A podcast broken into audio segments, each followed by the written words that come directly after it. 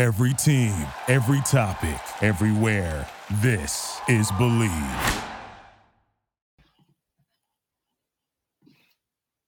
Welcome to episode 21 of the Bleav Knicks podcast. Matthew Miranda joined, as always, by Stacey Patton on an oddly optimistic day for a lot of Knick fans in a season where they are, you know, mathematically still alive, but not really. And they are, I believe, now 32 and 42, eight games left.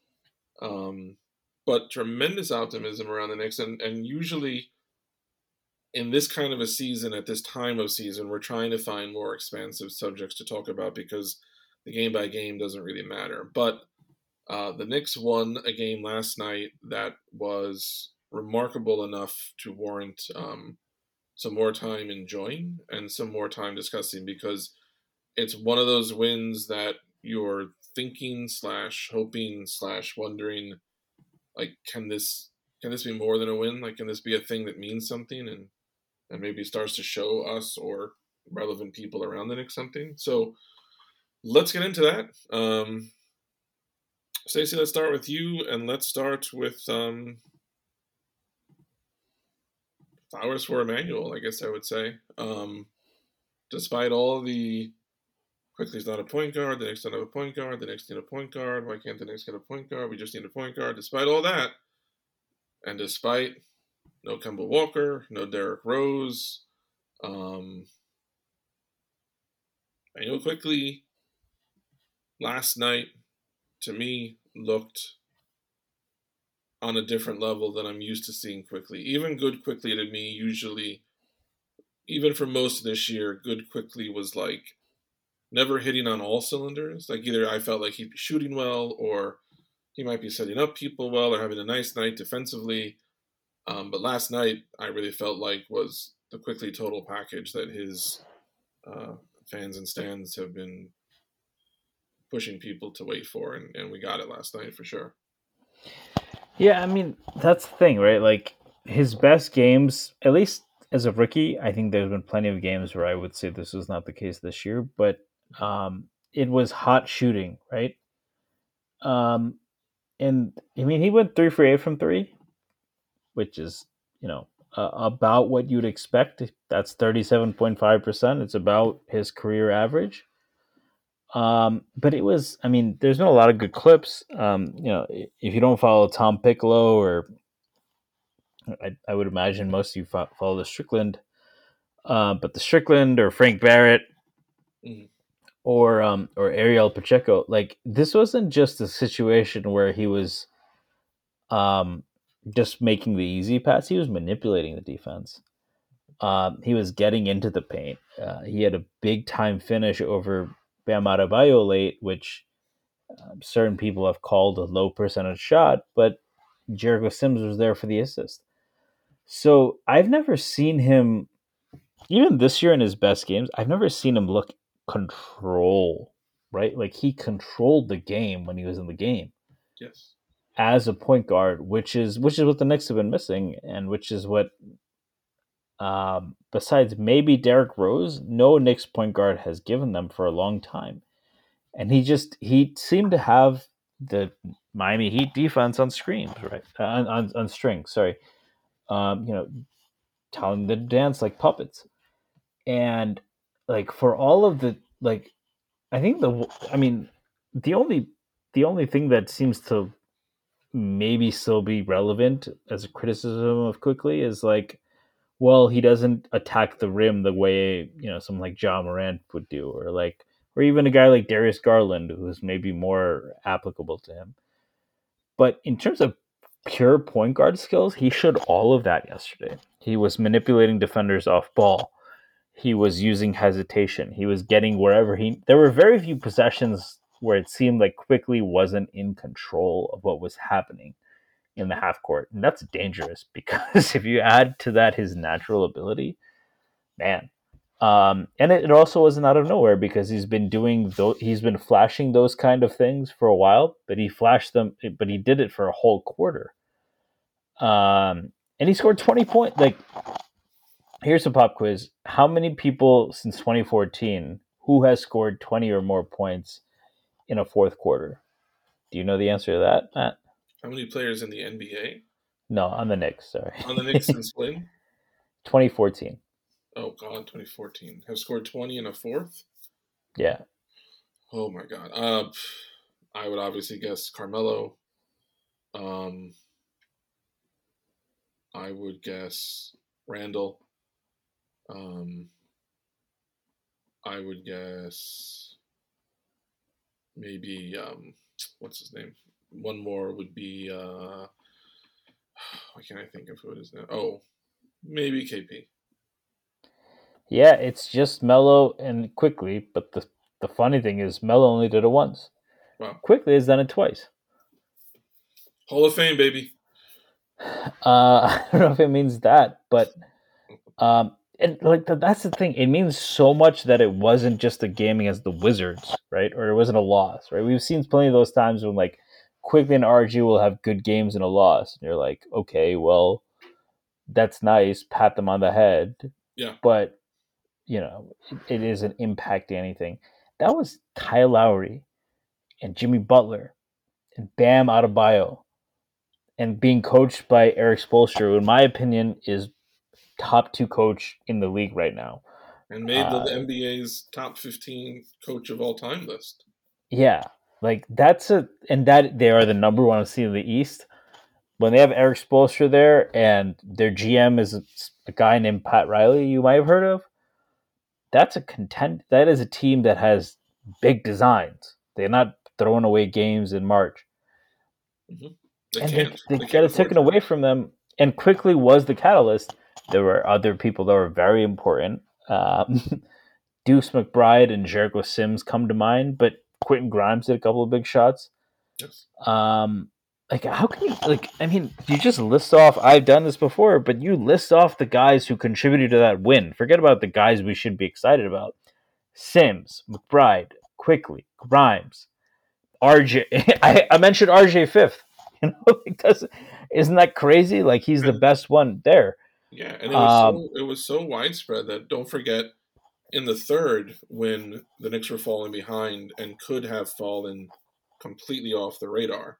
Um, they were down 15 at the end of the third. It would have been much worse if in a quarter where they scored 24, Obi Toppin had 13.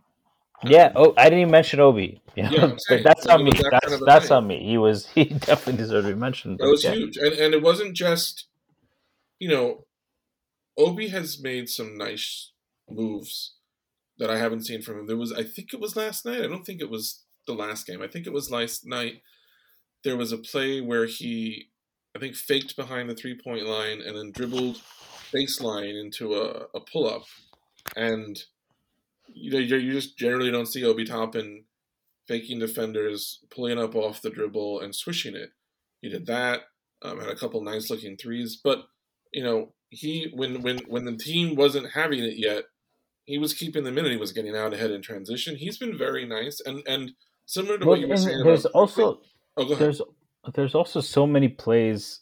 Um, I think both Tom Piccolo and Frank Barrett on Twitter have mentioned this.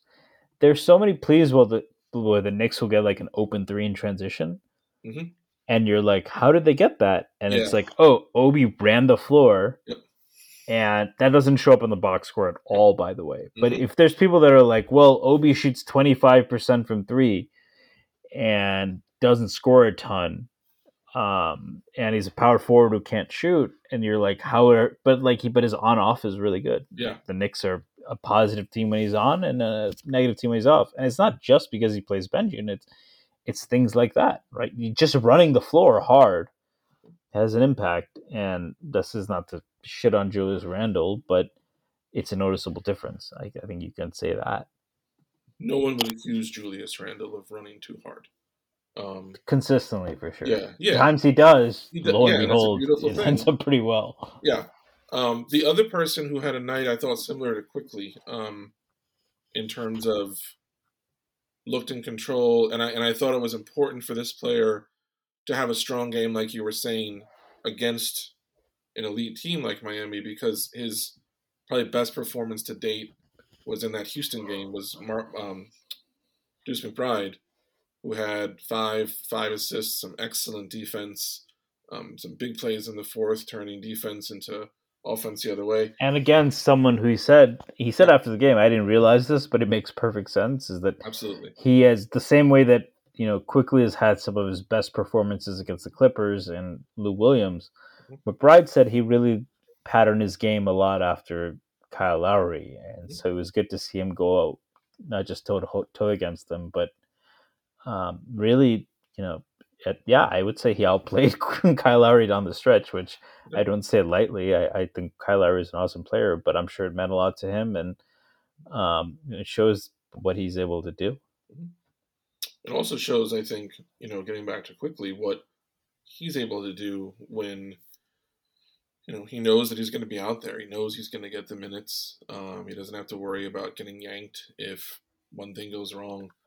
Um, that lefty, that lefty drive that he made late, where I think he thought he got fouled, and flipped it in and it went in off the glass. Like that's someone operate. I know, I know he thought he got fouled, but And I think he did for what it's worth. Yeah, but they're he not did. calling they're not calling Bam on a foul for that on Quickley in Miami. Someone I can't remember who it was today, but somebody tweeted, and I think it's true. that like the NBA basically spent all season like duping us into thinking they're going to start. Oh, I know who it was. It's Mark Schindler because he Thank you. Yes, yes, thank you. Um, they getting back to the old ways of calling games. Um, so it's a shame that they won't, be in the playoffs because then Quickley probably would have drawn more. But fouls. even on they that play, it was that's that's the play where I, I was also like, you know, a part of me was like, well, if it was Ja doing that or someone, it would have been like, what touch, right? Yes, Because it's Quickley we have people saying, is it a good shot? lucky shot. Yeah, um you know that's just kind of you know then that's you know maybe it's, that's fair but also if you watch the play jericho sims had lowry on him Mhm. for a, a rebound now it's not to say that your offense should depend on offensive rebounds but um you know the kobe assist was open there and just getting it up there from Quickley and drawing bam like he drew bam away from the rim that's a win on its own, right? Mhm. Um, as opposed to just taking a perimeter shot with the with a perimeter defender on him. So even if you know if you if you want to just poo poo it as a low percentage shot, well, there were additional percentages that are worth considering. I've been really encouraged by what some of the Knicks have been showing the intangibles of late, especially the young young players showing the awareness of things that show, I think, growth into you know veteran awareness and maturity. So we talked the other night about um, Piccolo breaking down Sims um, setting back screens in one of the recent games, and how that's a way that a player can help with spacing, even if he's not able to shoot and Quickley gets a lot of criticism, I think, because again, because he's not a classic point guard, he doesn't get to the rim the way that like Derrick Rose does, um, or like a Russell Westbrook would do. But I find it interesting when you watch Quickley, and it happened again in the fourth. Um, not just that lefty shot, but he had a, a beautiful floater. You know, Quickley gets a lot of uncontested shots in the paint, but they're floaters instead of journeys all the way to the cup. And I know that doesn't count the same, and I know it doesn't. It doesn't have the exact same effect bringing a defense, but sim- simply Quickley's ability, Quickley's so intelligent. I think that gets lost a lot. Like you watch him play, and like he picks up on things, you know, and and he doesn't make a lot of the same mental mistakes, you know, twice. Between that, between what Sims has shown, I think over the season, Barrett, who basically is like I think a high IQ basketball player, just in general, overall. Um, I think Obi's very intelligent and picks up things like with opportunity, picks things up well. One of the things I really have been happy about, I don't want to overstate it, you know, especially based on like one win last night, but I don't think the Knicks for a long time have been like just masterfully intuitive. Um, I don't, I don't know. I don't think that the Knicks have been smarter than most of the league for a while. I don't think they've been dumber. I just think they haven't been remarkably intelligent. And I feel like a lot of the young players on the team now are. Um, I don't know. Maybe that's weird. I think that's a really good place to start. Um, I think that it's especially relevant when you talk about Thibs because uh, Vivek Dadanya, if you don't follow him on Twitter, I highly recommend people do. But he made a good point that like the Knicks are like Thibs's system is read and react. Um, and it's worth thinking about it from that standpoint. Like, does he want the Knicks to be this slow down ISO team when Randle's on the floor? I don't want to get into all that, but um, that kind of an offense benefits from from not just like smart. That's tough, right? You know, I it's I'm very hesitant to question the intelligence of NBA players. Yeah, I know. But um, because that can be problematic. But the the ability to just make quick decisions, keep the ball moving, um, you know, instead of you know, if you get the ball on an advantage where someone is rotating towards you, are you going to maintain that advantage? Are you going to increase that advantage? Are you going to take care of that advantage yourself? The Knicks young guys all seem to have that ability. Um, I don't think I can think of a single Knicks like RJ might actually be the worst, and he's not bad at that. But Sims was a, Sims had a couple of, and this is something where Sims, you know, um, there was some talk today, and, and I had a good thread with Derek Reifer about this, who kept me a little bit sober about, you know, well, do not get so far ahead of yourself on the Jericho Sims makes Mitchell Robinson expendable tra- train. Right. But Sims had a couple of passes where he just grabbed the rebound and immediately whip it one hand across the court to an open shooter. Mm-hmm. Mitch doesn't do that. Um, Obi, for one thing, like uh, Obi, there's so many plays he has where he'll fake a dribble handoff and pass it to someone else, or he'll just catch the ball and make the extra pass. Like he does that so good. Like Obi rarely makes the wrong play. Yep. Uh, I would say the same thing about Grimes, but to a lesser extent because there's times Grimes holds the ball. IQ is generally very good at that, um, but it's been high variance because he's trying to adapt to being the point guard. Yeah. Um, but the young guys are all good at that, and that's what kind of makes it a little bit more damning when Thibs won't play them because for the things he wants to do, they seem to be better equipped. I was struck last night um, by how comfortable Quickley looked dribbling when he was getting like half court traps and doubles sent his way. That in the past, like I would have been anxious because Miami's a great defensive team and we're swarming him pretty hard at points. And Quickley, I think, especially earlier in his career, um, has had an issue with picking up his dribble too early. But as you, to just to further what you were saying earlier about just how in control and comfortable he looked, like it really wasn't an issue um, last night at all. Just as a ball handler, um, he was he was remarkable to the to the point you just made about the irony of. I mean, let's get into this. Like there is there, there's this reality where the players Tom Thibodeau has not had a fun week um, commenting on the outside world. He, you can tell Thibs has had it. Um, and has made things basically saying that people don't watch film enough, and you know, social media is the problem, not the way the Knicks are playing. Um, there is something ironic about the fact that the young players seem much more adept at doing what Thibodeau wants done than the players that he clearly prefers. And I don't know there was a good piece in the Athletic today about um, Golden State dropped Kevon Looney from the starting lineup um, and replaced him with Jonathan Kuminga, and there was a really good good stretch in it um, where I can't remember who the writer was, but he was talking about you know Steve Kerr, even with all his success and capital and everything built up there, it's not an easier or necessarily popular decision in the locker room to tell a respected veteran of championship teams that he's getting benched for you know an 18 year old and but you know golden state understands that you know we, we, we don't really care what it looks like. What matters is flexibility. And i keep hoping that what thibodeau is realizing as the season goes on is that this team and this roster gives him a lot more flexibility in terms of how to play than he's used to or than he's comfortable with. Um, you've tweeted up a little bit today about um, Thibodeau in the front office, and I wanted to ask you about on um, that. you you were basically talking about how, if I remember correctly, Thibodeau, you can't.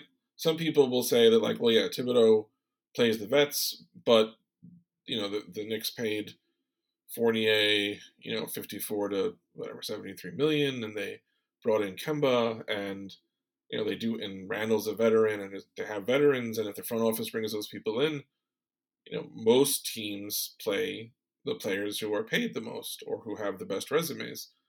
Um, so you can't really blame Thibodeau for that, but um, maybe you could expand a bit on what what your response to that was and what you think of the issue there.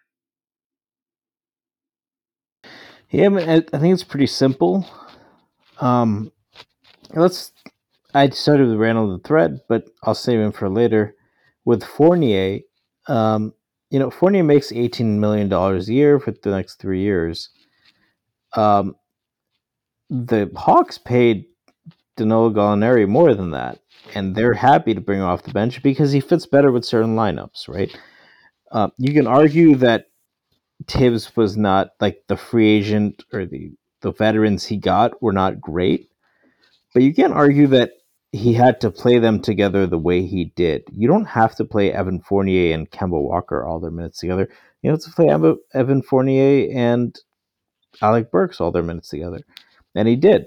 And it exas like a good coach would at least mitigate their weaknesses. Um, a great coach would, you know, um, help them play to their strengths while also mitigating their weaknesses. Uh, Thibs did the opposite, right? He played him all his minutes with Alec Burks and um, Kemba Walker, and it's especially damning when you have so many good like we saw last night. Um, Deuce has improved, and I'll I'll talk about this later. But Deuce has improved, Grimes has improved. But you have three great young perimeter defenders in Grimes, Deuce, and Quickley, and they're all switchable, at least one to two. Honestly, I think they're one to three switchable. So uh, that doesn't hold true as an excuse. Randle was I, I what what tripped this thread up was yeah I'll say it like it was Jonathan Macri last night who is you know one of my favorite people on Knicks Twitter, but he was preemptively going for like a defensive Nick stance or defensive Thibs stance. Mm-hmm. And after the game, someone talked about Obi's minutes, and he said, "Well, shit, I guess it's Thibs' fault that Randle makes hundred million dollars a year." And I think that's such a cop out like Randle got a big contract and he is clearly the Knicks' best player. Like I'm not closed minded to the idea that the Knicks that you know there'd be blowback if Thibs decided to bench him, but no one's talking about benching him. We're talking about Obi gets 15 minutes a game and Randle gets 33. Well, so Obi has 15 averaged, but there's games Randle isn't there because Randle averages himself 36, 37, which is, I think, the highest in the NBA. No one is saying you have to do that. And when you're talking about a 250 pound guy who thrives more when he's in space and is able to play with more energy, yeah, that's a little bit like, well, hold on, is his backup that bad? Oh, his backup isn't bad. And that's without considering the fact that you can you can play them together. Or you can play Randle next to RJ at the four and on top of that, you're like, well, is that best for the team? A, those lineups have not been bad defensively, but B, when your best player is shooting 30% from three, struggling to hit anything in the mid range, maybe playing him at the five and playing him in more in pick and roll and getting him easier opportunities would help.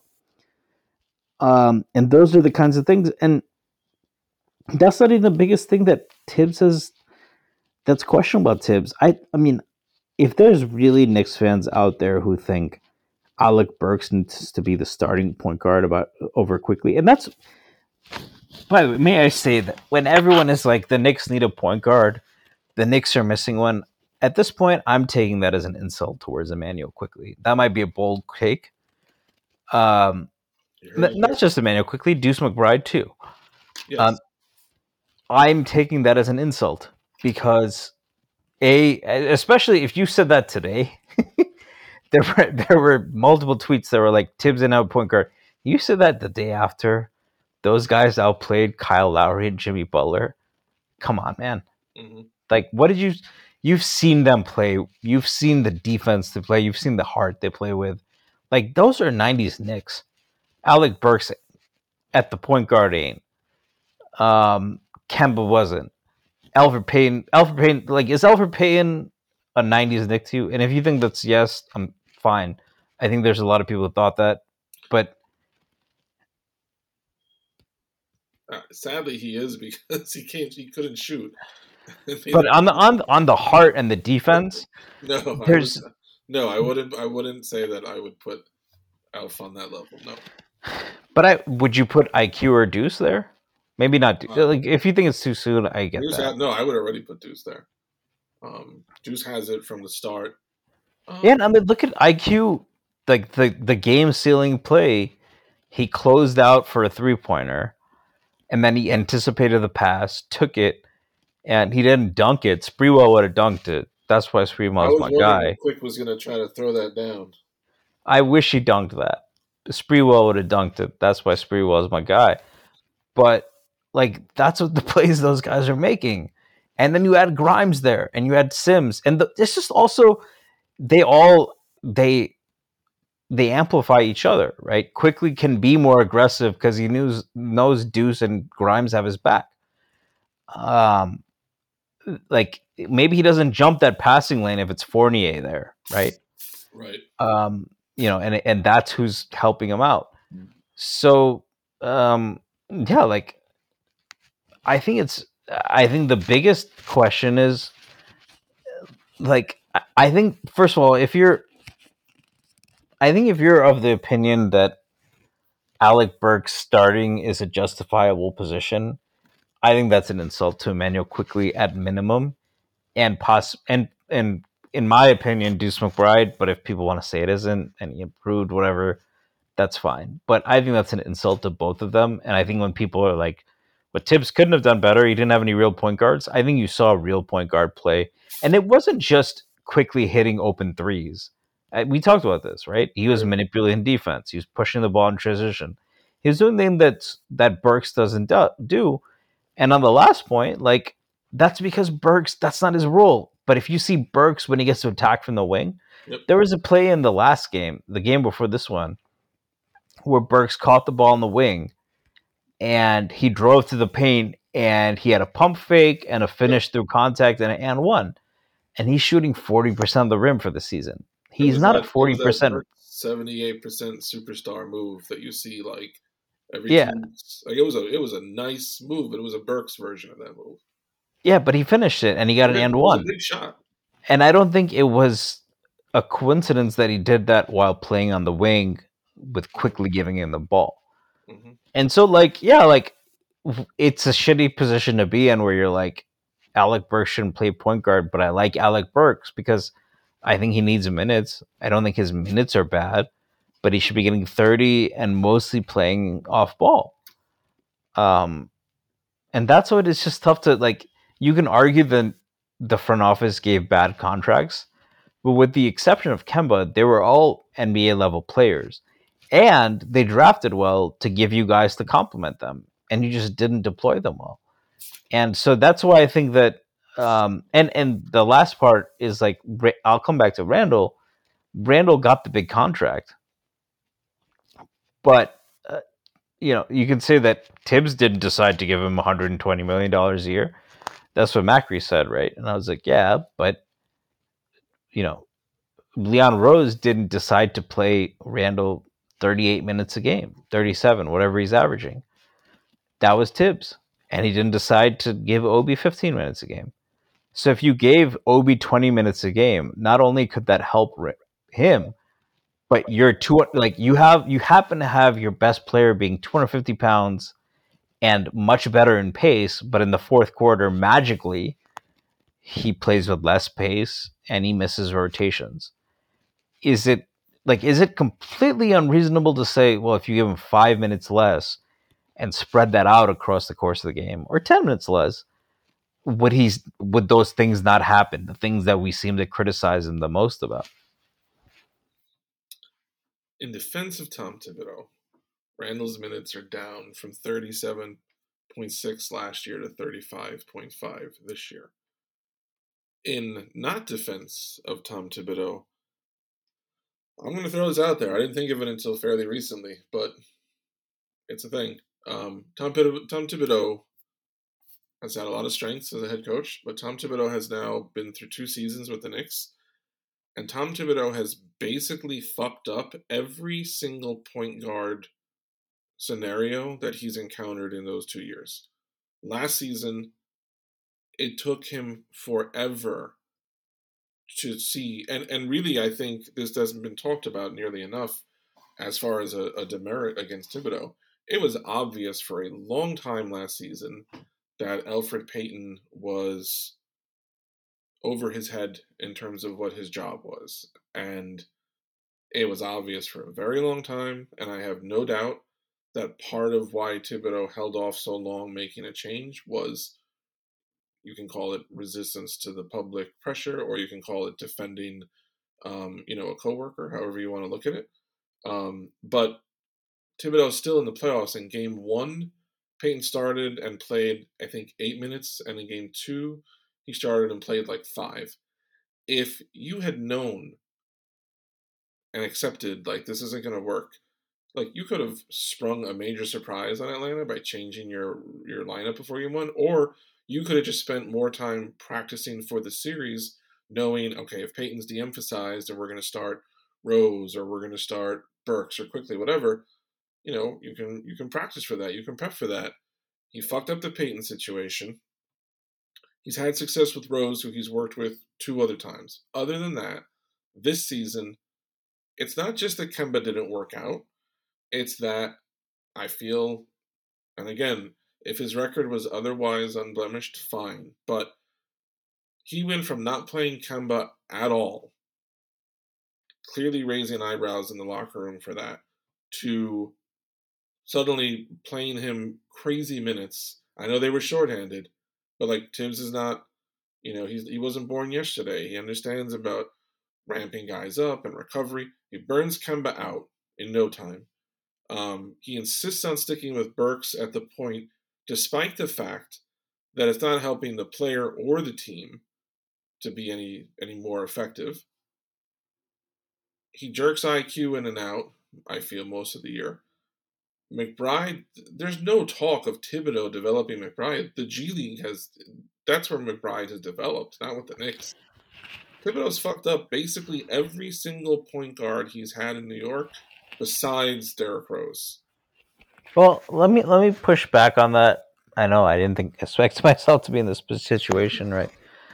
But what would you say to the arguments that well, he's playing the young guys now and they're good because he's developed them?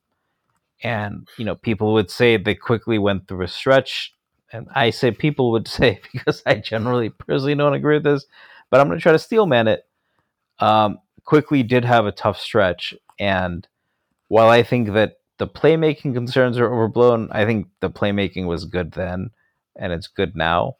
Um, it's just the shots weren't falling. But he stuck with Quickley, and you know Quickley has worked through that and all that. What would you say to, to that talk?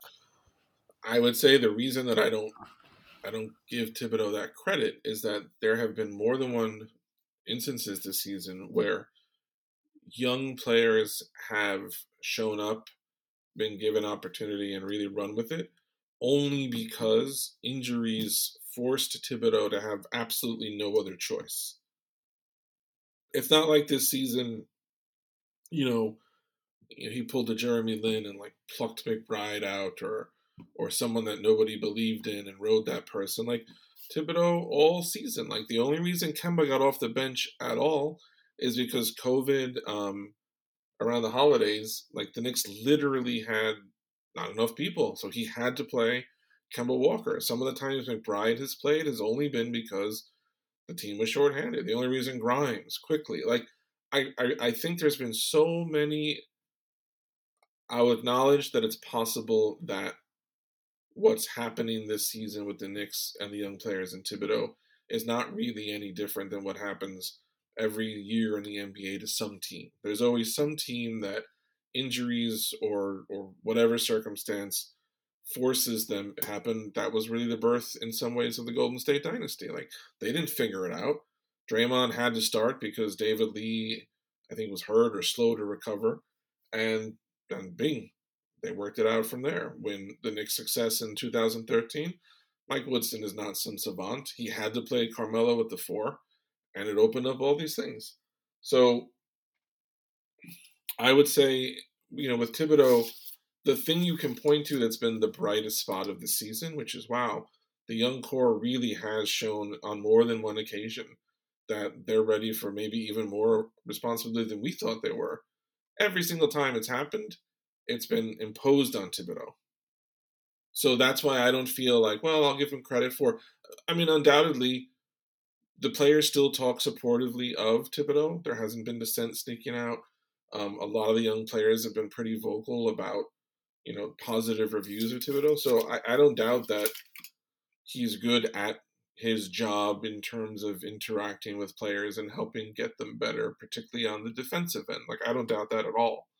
But I mean,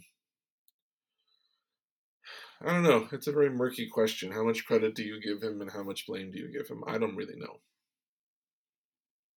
And I mean, it's like a lot of guys are like, "Oh, so now you we got the win, and the young guys are playing well, and you want to blame Thibodeau?" And I'm like, "So am I to believe that it was a complete coincidence that this goes back to Quinn Grimes, right? Quinn Grimes did not play at all."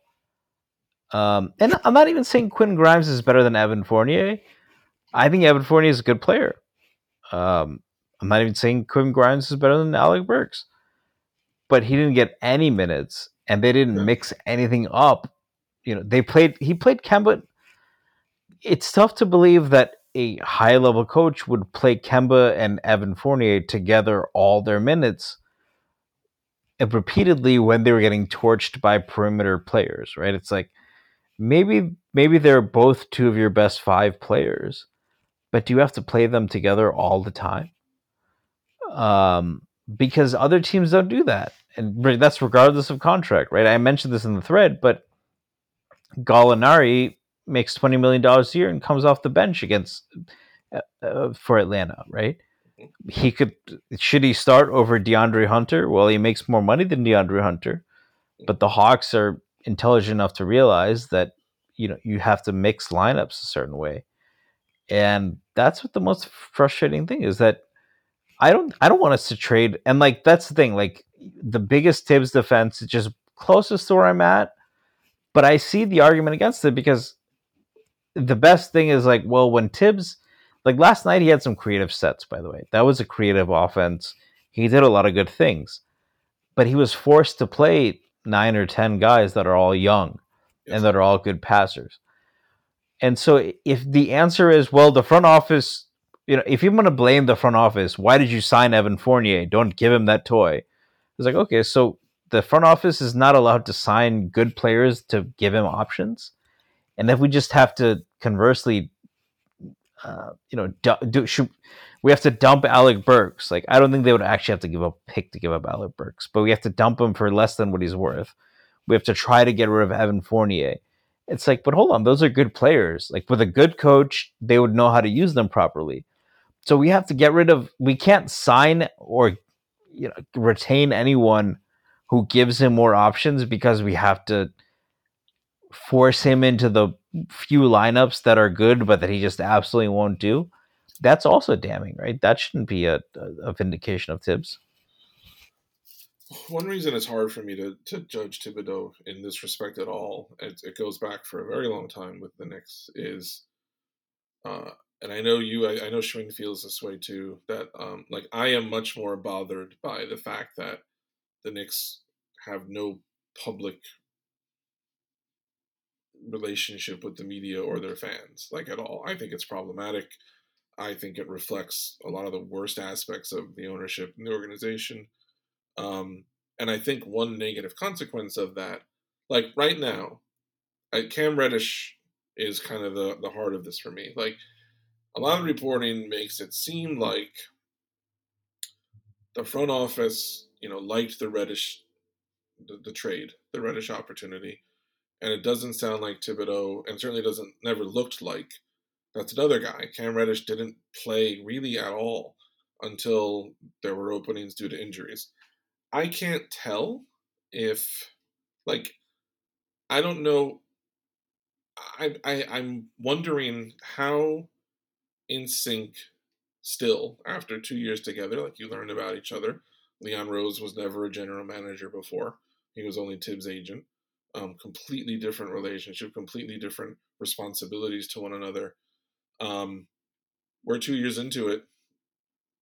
Does Tom Thibodeau want to play the way that Leon Rose and other people do?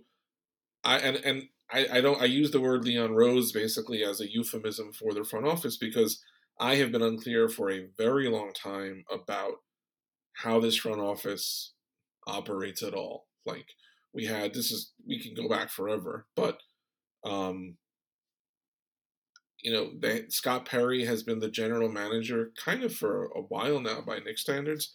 He never talks. I don't know what moves Perry gets credit for. I don't know what was Steve Mills. I don't know what Leon Rose is versus Brock Aller. I have no idea. Um, I wonder, you know,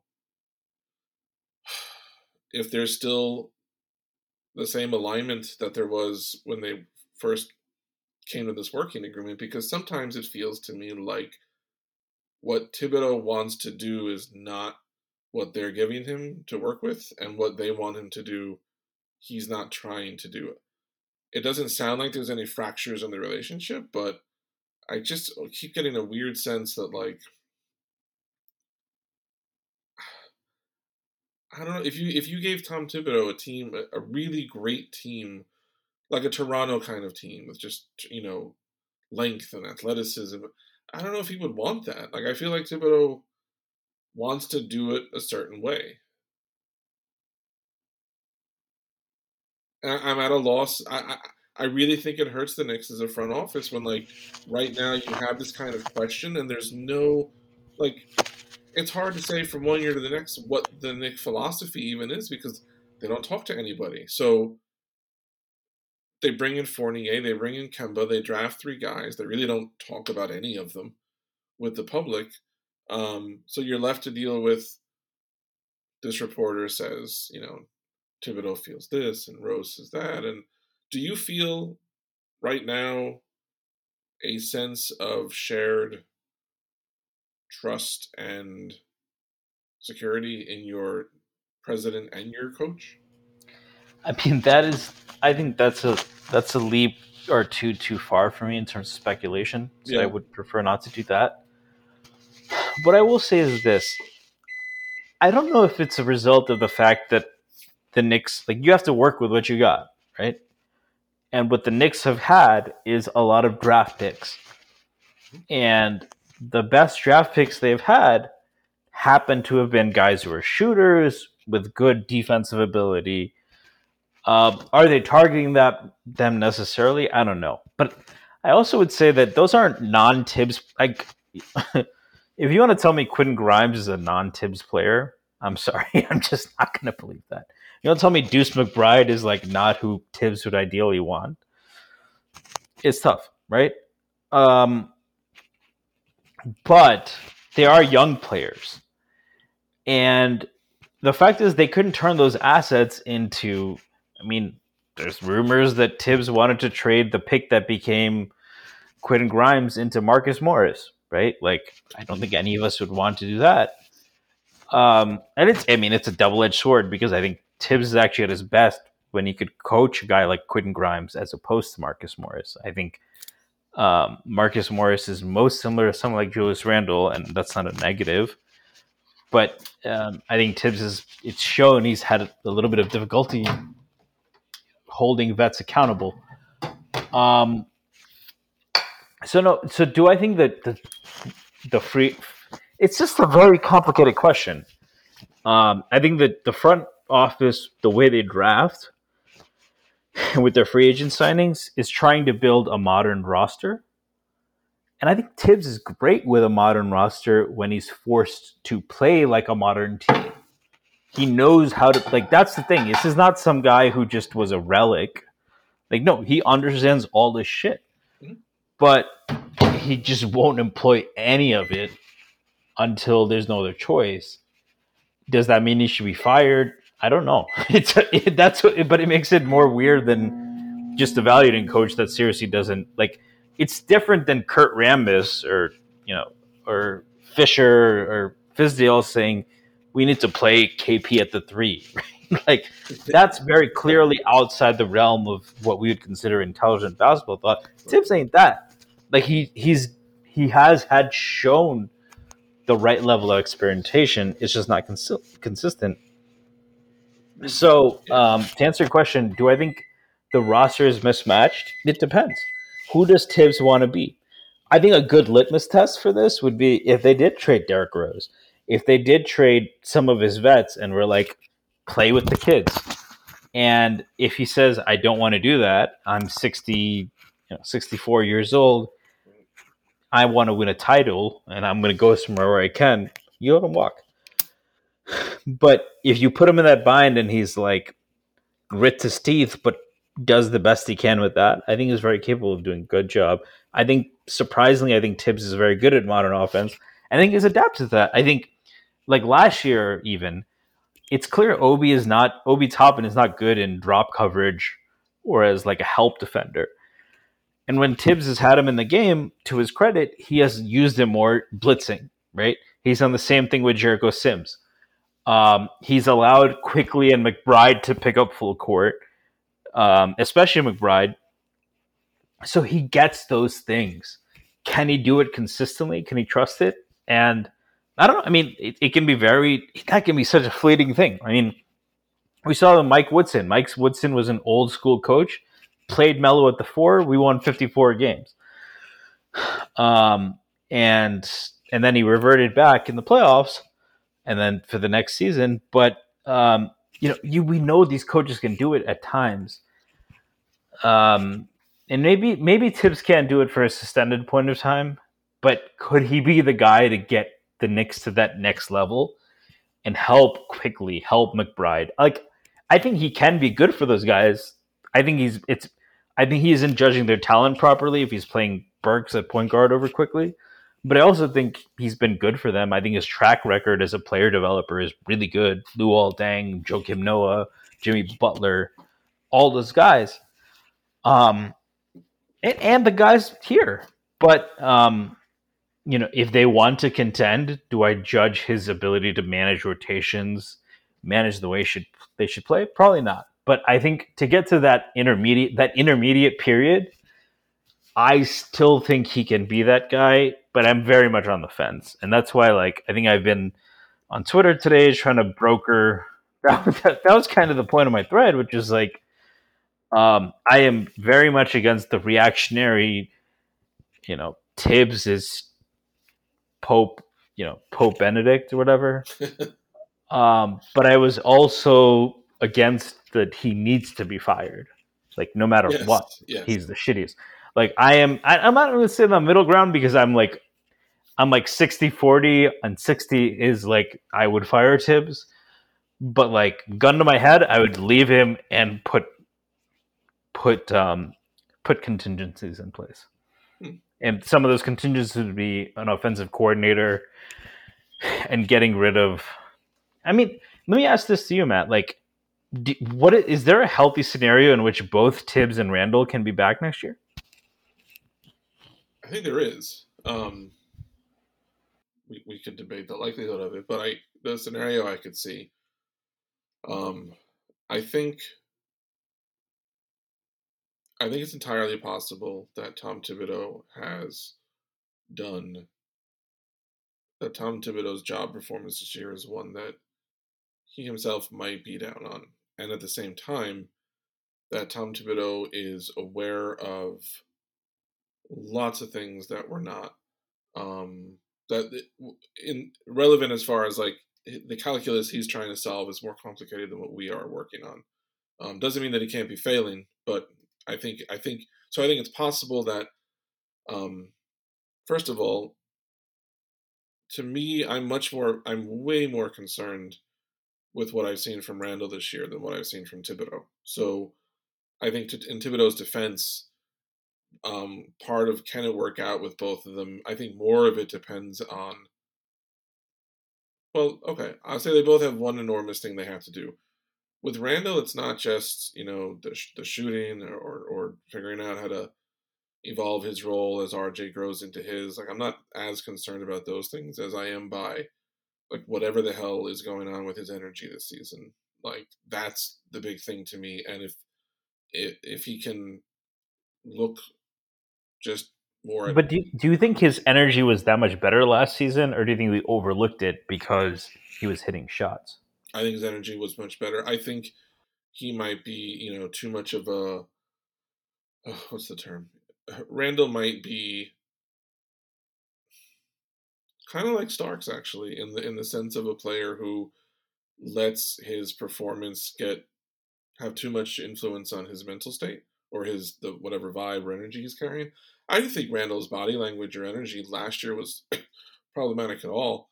Um, this season, it's concerning to the point that like ah, that's my biggest what the hell is going to happen this whole season as far as that goes. So so to back to your original question, I think it can work if Randle returns and Randle is is not necessarily even shooting better, but just more at peace with a more, you know, maybe defined role that puts the team in its needs, you know, first.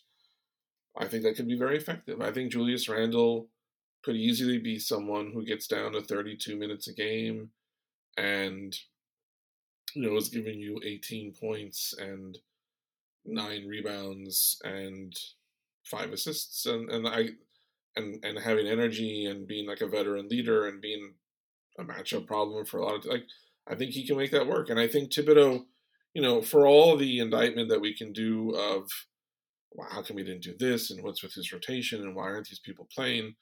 Um, Tom Thibodeau has had many really good seasons coaching at the NBA level, including a year ago with the same team. So I think the Knicks had a bad off season, not an ill advised one. I don't think most people last summer thought, well, Fournier and Kemba's stupid. And the, the, like I think they did a reasonable thing. It didn't work. They go back to it this this off season. Um, You've seen this season what works and what doesn't work for you. Hopefully, the team tries to construct and maximize that roster construction to give you the most options and opportunities to play that way. And then it's on, you know, Randle to fit in with it and Thibodeau to work with it. And if they both do that, I think they could absolutely both work next year. Randle's not on a bad contract. Like, this isn't Melo, Stoudemire, late Ewing. Like this isn't that. He's on a fine deal. So I think it could turn around. Mind you, I have been a member of this asylum for 30 something years now, so I may not be the person that you want to ask no, for their feelings there's, on that. There's a lot I, I agree with. And I mean, there's also like after last year and how much that meant. I like I kind of want for irrational reasons to for Thibs and Randle to be a part. I want them to be a part of whatever this ends up being. Yes. Ideally, a title. Like if we win a title that comes from this snowball, I, I want them to be part. I, want the, I don't want them to be discarded as snow particles. I want to be the them to be the snow particles that come along. But I have to ask, um, if Randle is a subpar shooter, which he has been every year of his career since, besides last year, and he doesn't add value on defense, can he be a part? Can he be like a really important part of a of a team, of a good team? Um, because like, so my my take is that I, I'm wondering like when after Randle's first season, I was like, look what he his role in New Orleans, which was why we signed him He was a six man who could play the five a lot. He could roll and he would take some threes, but not a lot. and he was just good in that role. Um, and then the first year after the first year in New York, I was like, yeah, but when you ask him to be the guy, he can't do that. And last year he was the guy, but a lot of that was shooting really well. Um, so I guess my question is, if he's making what he is, he either has to shoot really well or play really good defense. So, A, do you think that if he was to just not do those things, but just be in a more conducive lineup, it'd be worth it? And if that's a no, but you think he'll do one of those things, which would it be? I can't remember how you said it, but the first thing you said is what I feel. That um that it that it can work. I think that was what you were saying. Well, it's the shooting or the defense. He can't be a poor shooter and also not add value on defense. That's what I think. Yeah, I think so. I think the formula for how like it works with Randle going forward is um to I don't think the team right now I don't know if Randle is a great fit for where the team is going and I don't know if the team right now I don't know. I don't know how well they fit. Um, if if you had star X, whoever that player is, and brought that person in, I think Randle's talent is the kind of thing that can can really be advantageous. Um, particularly the less that he's being asked to produce tangibly. So like Randle is an incredible. I think for his for his size, he's a he's a definitely a plus ball handler. Um, he has some vision. Um, I think his ability to push, his ability just strength wise to, and, and he doesn't get killed out on switches. Um, he can he can handle himself well sometimes guarding um, a, a, guard out in space. I think Randle has a lot of skills that he, he totally reminds me of in baseball. You know, some sad team who has a really, you know, a solid number three pitcher, and that guy is their ace because they just don't have they don't have enough pitching to go around. And like the guy is he all he's doing what he can do, and like in the right circumstance, what he can do can have an outsized impact because if you have like Marcus Stroman, if you have a number three who's like, and the Mets just traded for um, I can't remember his last name, maybe Lassett from Oakland um, he's an all star and he's their number three starter. Like, great. I would love to see Randle as the Knicks number three, whatever, passed by Barrett, whoever star X is. And then I do think as the cap rises, um, and as Randle's role could maybe be more suited to maximize his abilities, that a guy making nowhere near max money, um, who can contribute in multiple ways, um, you know, I think it can work. Like there's a lot of different ways that you can if if your definition of success is like contention or a title, there are ways that you can win with Julius Randle, you know, in some kind of a not the same Lamar Odom kind of role. Like Lamar Odom on those Laker teams was, you know, Kobe was better and Pau Gasol was better, and nobody would pretend that Lamar Odom should be the best player on a good team and if he was, you would see shit that would make you think like, boy, Lamar Odom is not cut out to be the number one. But in that situation, like obviously again, that's an exceptional situation when you have Kobe and Pau Gasol, but maybe Randle, maybe that kind of a thing could happen and you know, now suddenly, yeah, we all love Randle. and in fifteen years his number's being retired.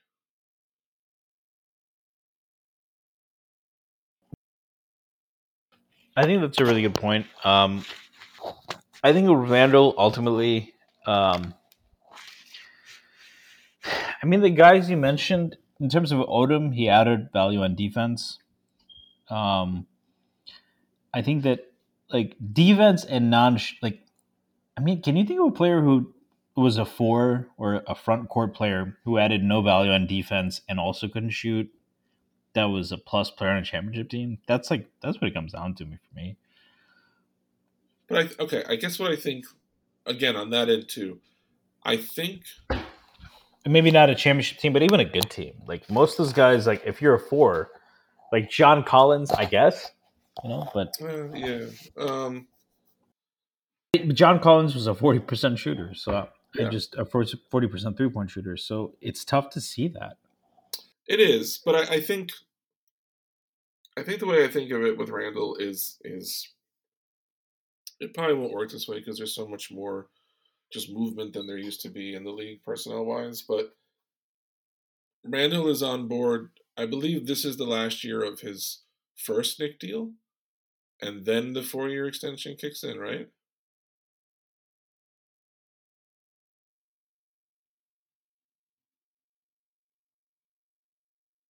Oh, sorry, I, I said yeah. Okay. Oh, cool. Sorry, I couldn't hear you. So the Knicks aren't going to win a title in the next four years. The Knicks aren't going to contend for a title in the next four years. The best place the Knicks can Four is a long time. I would say two, but yeah, so because they could trade for someone or like things do change a little bit fast. absolutely things But- can change. Things can things can change. So, I, Um, so I think that if you say they're not trading, I think if you say they're not contending for the next four years, that's also basically saying there's no reason to believe they're contending next eight, right? Which is to me, it's like that's that's pretty far out horizon. So Well, like I think in four years the Knicks could be, you know, a team that can put up like a good fight in the second round, assuming they're not bringing in some, you know, superstar that we can't imagine right now. Um, like I don't think Randle's presence on the team the next couple of years, whatever, however they decide to use him, I don't think I don't think that that has to be defining in terms of how they do or or where they go or where they're headed. I, I don't I don't think he has that kind of gravity. He's not like it's not like a couple years ago where like you trade for Russell Westbrook and like you know exactly what that means. Like you br- you brought in this guy, so A, B, and C are definitely happening, and and D, E, F are not. I don't think Randle is is that dense of a star. Um, that, that that his presence would warp so much of everything else around him. I think. Yeah, I know what you're saying. Like, But like, if I- you're paying him twenty five million dollars a year and he's not a good defender or a plus shooter, is is there like how do you? What's the vision for how that's still a positive player? So I would say he he would sir I would say the argument is that is maybe twofold. One is until you sign, trade for, or develop someone that is ready to take on that role. Maybe it's RJ, or maybe it's someone they draft this year, or or I don't know, sign or trade. But for now, it's RJ.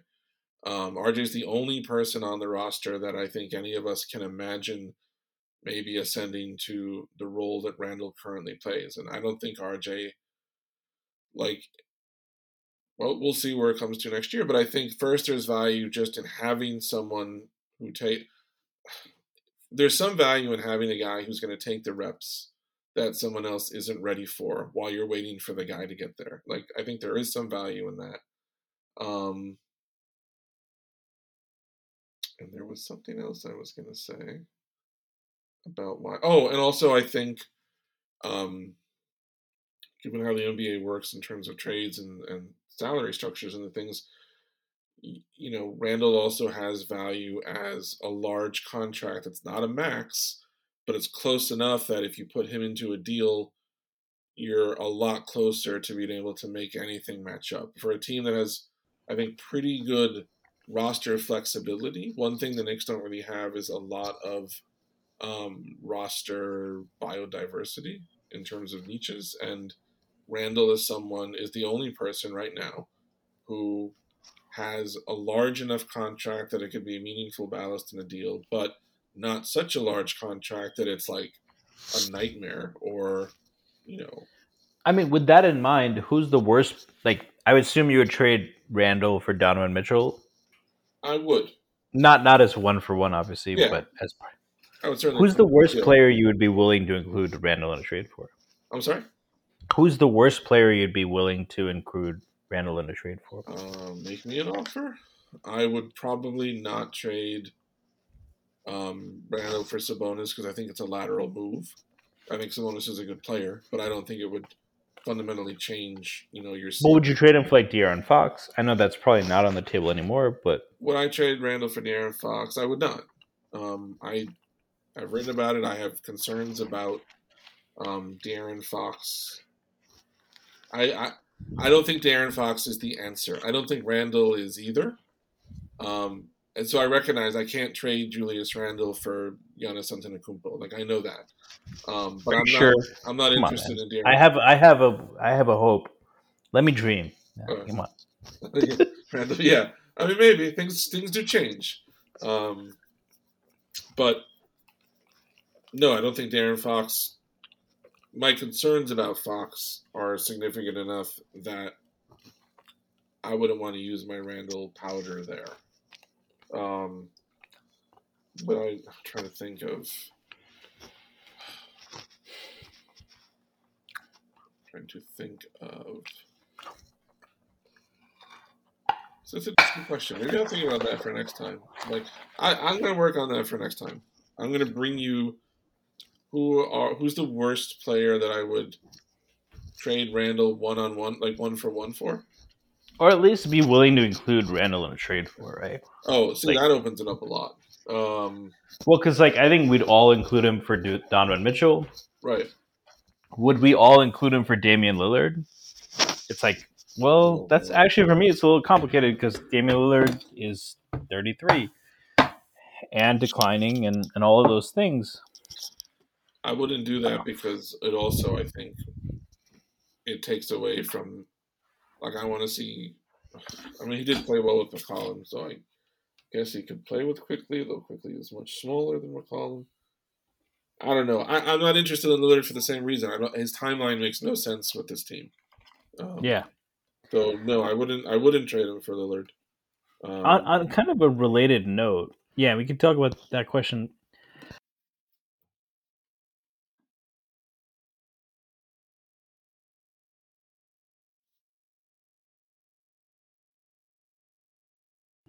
Sorry, I think I was on mute. So one of the things I've seen is that Thibs isn't a real point guard.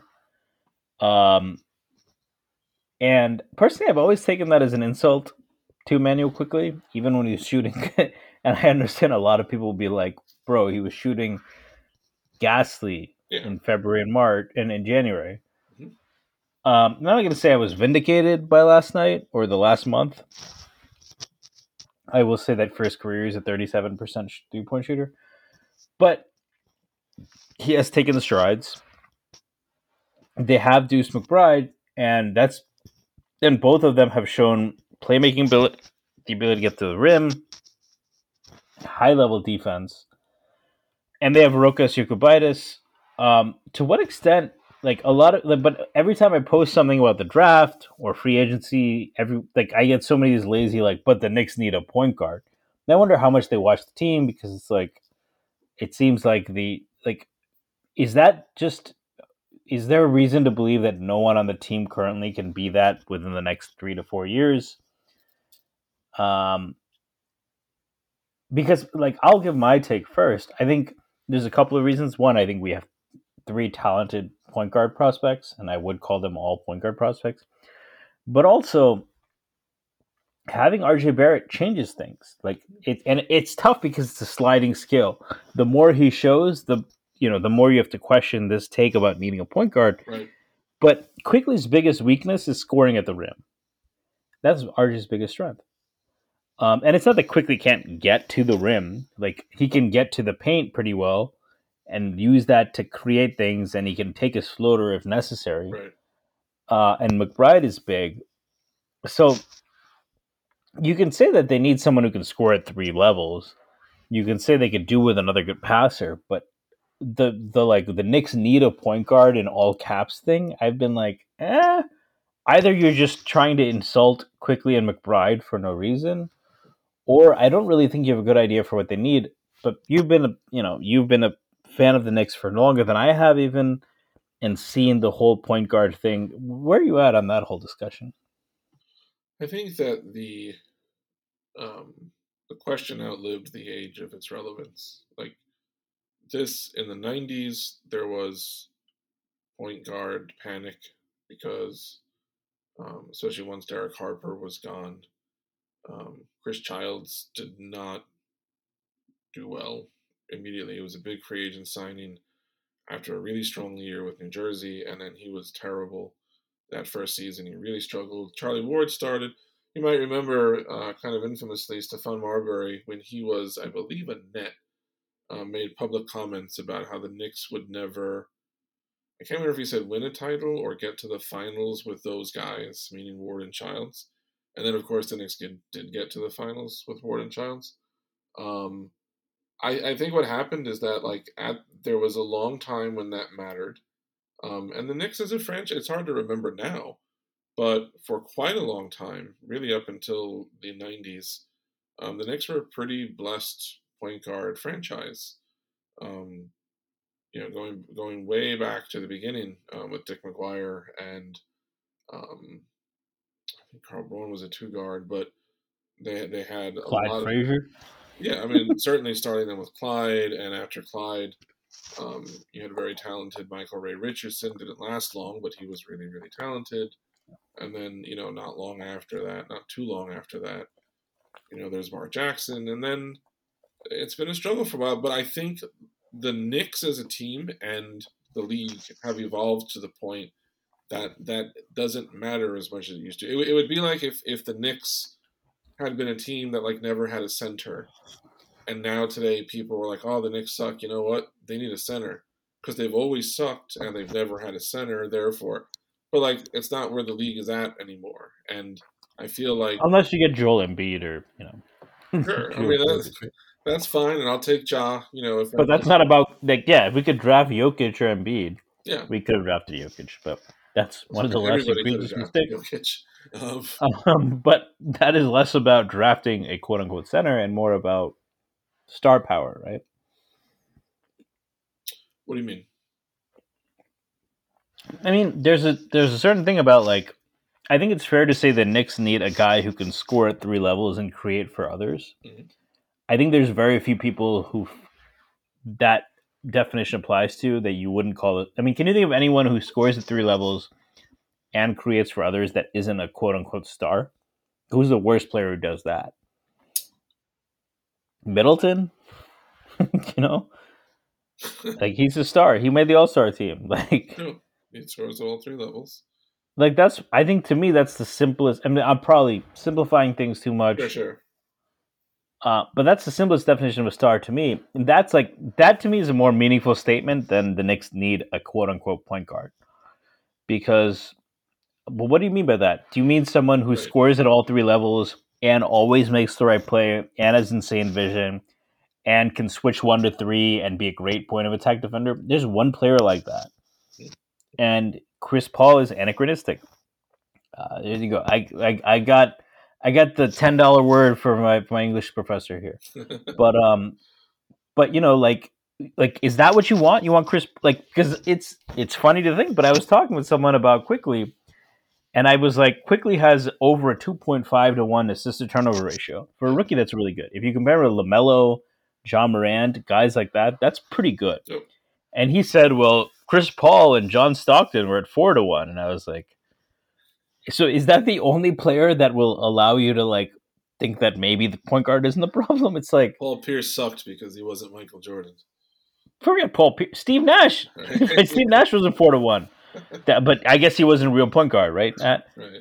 Um, now I think that was hilarious. Like, by the way, anyone who hasn't read it yet, yeah, but you did say like it must not have been Quickley, right? Because how that offense looked for 12 minutes and how that defense looked, of course, was as if they had Chris Paul out there. You know, um, he did all of those. Like that was the most impressive thing about Quickley last night is that it wasn't just he was hitting shots he was manipulating the defense. He was driving at the opportune times.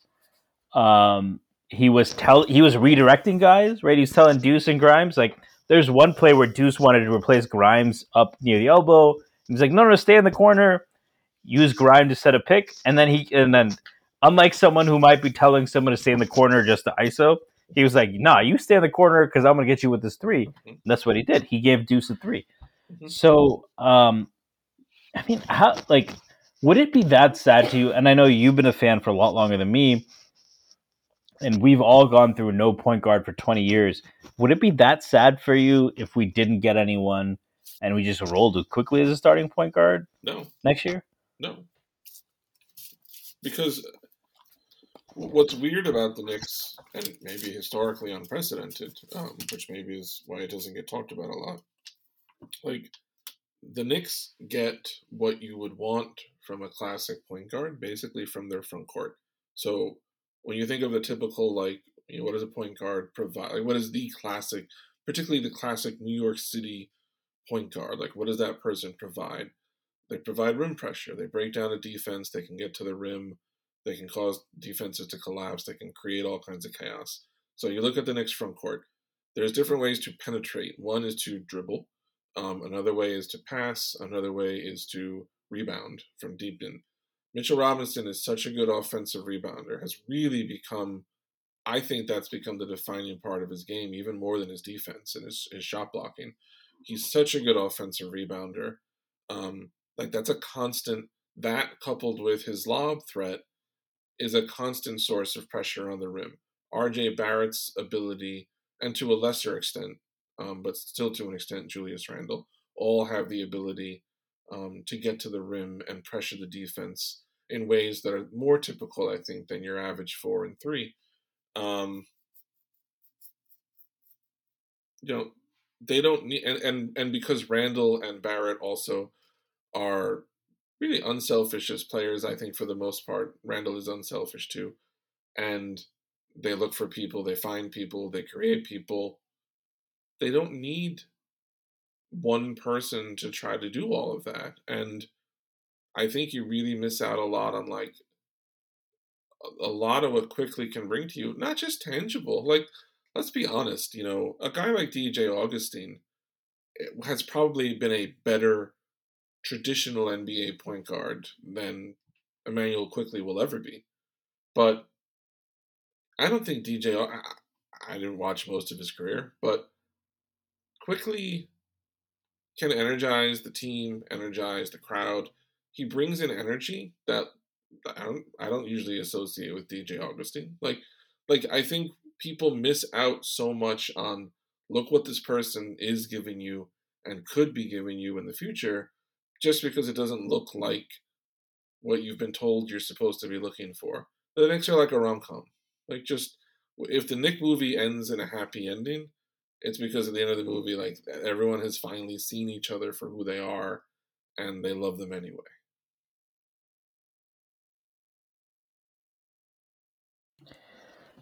Yeah. Um, the Knicks are. I don't know if I'd call them a rom com because rom coms generally have happy endings, and we don't. you have to stay optimistic. We're building up to it. This is a, this is very much a rom com. It's right at the point where you you've accepted it can never work out. We're in Act Three. That's when it turns around. So, um, Um, we've talked a lot about Quickley. Um, I do want to talk a little bit about Deuce McBride. Um, and I'd be interested in your thoughts because again, you watched those early '90s teams. You watched Derek Harper. I did too, but I was a kid, didn't evaluate necessarily the same way. Um, you watched Mark Jackson and Rod Strickland and all these guys. Um, is there anything about Deuce? Because like it seems to me that there's a certain synergy, especially when he plays with Quickley and and, and Grimes. Mhm. Or if you put Grimes with the starters, he looks good, but it's isolated. You put quick Quickley with starters, he looks good, but it's isolated. When all three of them are together, as well as Sims, there's some synergy. Um, but I mean, you know, we've talked a lot about Quickley as about is he the point guard of the future, and and McBride has been the guy getting minutes late, and you know he doesn't play on ball as much, but he's made some big plays, and you know he played point guard in college. Quickley, I mean, a lot of people. I think this is part of what makes his improvement so impressive is that he didn't play point guard in college, but he's shown that as kind of it's always been a work in progress. With McBride, that's always been his position. Can you tell me a little bit about your thoughts on Deuce? and um, you know how you would be thinking about him with the future plans. Is it too early to say? It's just one or two good games. no, I like Deuce a lot. I the thing I've liked the most about him, um, twofold. One, as I've said before, I really think he he exhibits like a like a defensive zone. Like just when you watch him moving around playing defense, he he's you know when you watch a great offensive player, they're not just you know trying to get from A to B. Like they have the ability to think and try to manipulate the game, you know, in in in other kinds of ways. And some players are like that on defense, and like it's more the energy at this point even than his contributions. So I think those have been really great, but I'm very excited about him defensively. I'm excited that he loves to play defense, but it, not at the expense of having an offensive game and confidence, which I think after watching Frank Ntilikina, like is a really big deal to me. And also, um, the thing I like the most about McBride is there's a certain mutability in him in that he's not, you know, if you remember Michael Beasley. Michael Beasley was a guy who like Michael Beasley came in the Michael Beasley's as as talented a scorer as I've ever seen on the Knicks. Like just in terms of can you get a bucket, he is up there with everybody. Bernard King? He's up there with everybody. Just in terms of I need you to get me two points. He is up there with everybody.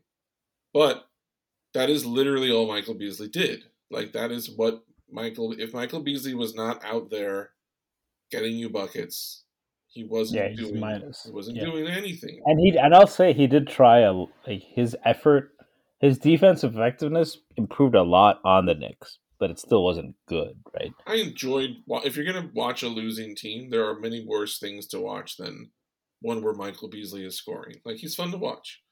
Um, Especially when you get interviews with him with four watches on his arms and limbs, talking to Taylor Rooks that's about what happens for those of us who use eleven percent of our brain. put on our brain. Um, Um, I mean, I will say like fifty percent of that was how hilarious it was, and I will say fifty percent of that was uh, the first time I ever saw Taylor Rooks, and um, yeah, so you know that had its own ad- advantages. So I'll, I'll I also thank Michael Beasley for introducing me to Taylor Rooks, but I'll leave it at that. we've been talking about multi-dimensional players. Stacy clearly himself a multi-dimensional player. he Um, was he got me to use more than ten percent of my uh, my perception. so um, relating back to McBride from Beasley, um, my uh, Deuce McBride shows me he, he's not in there to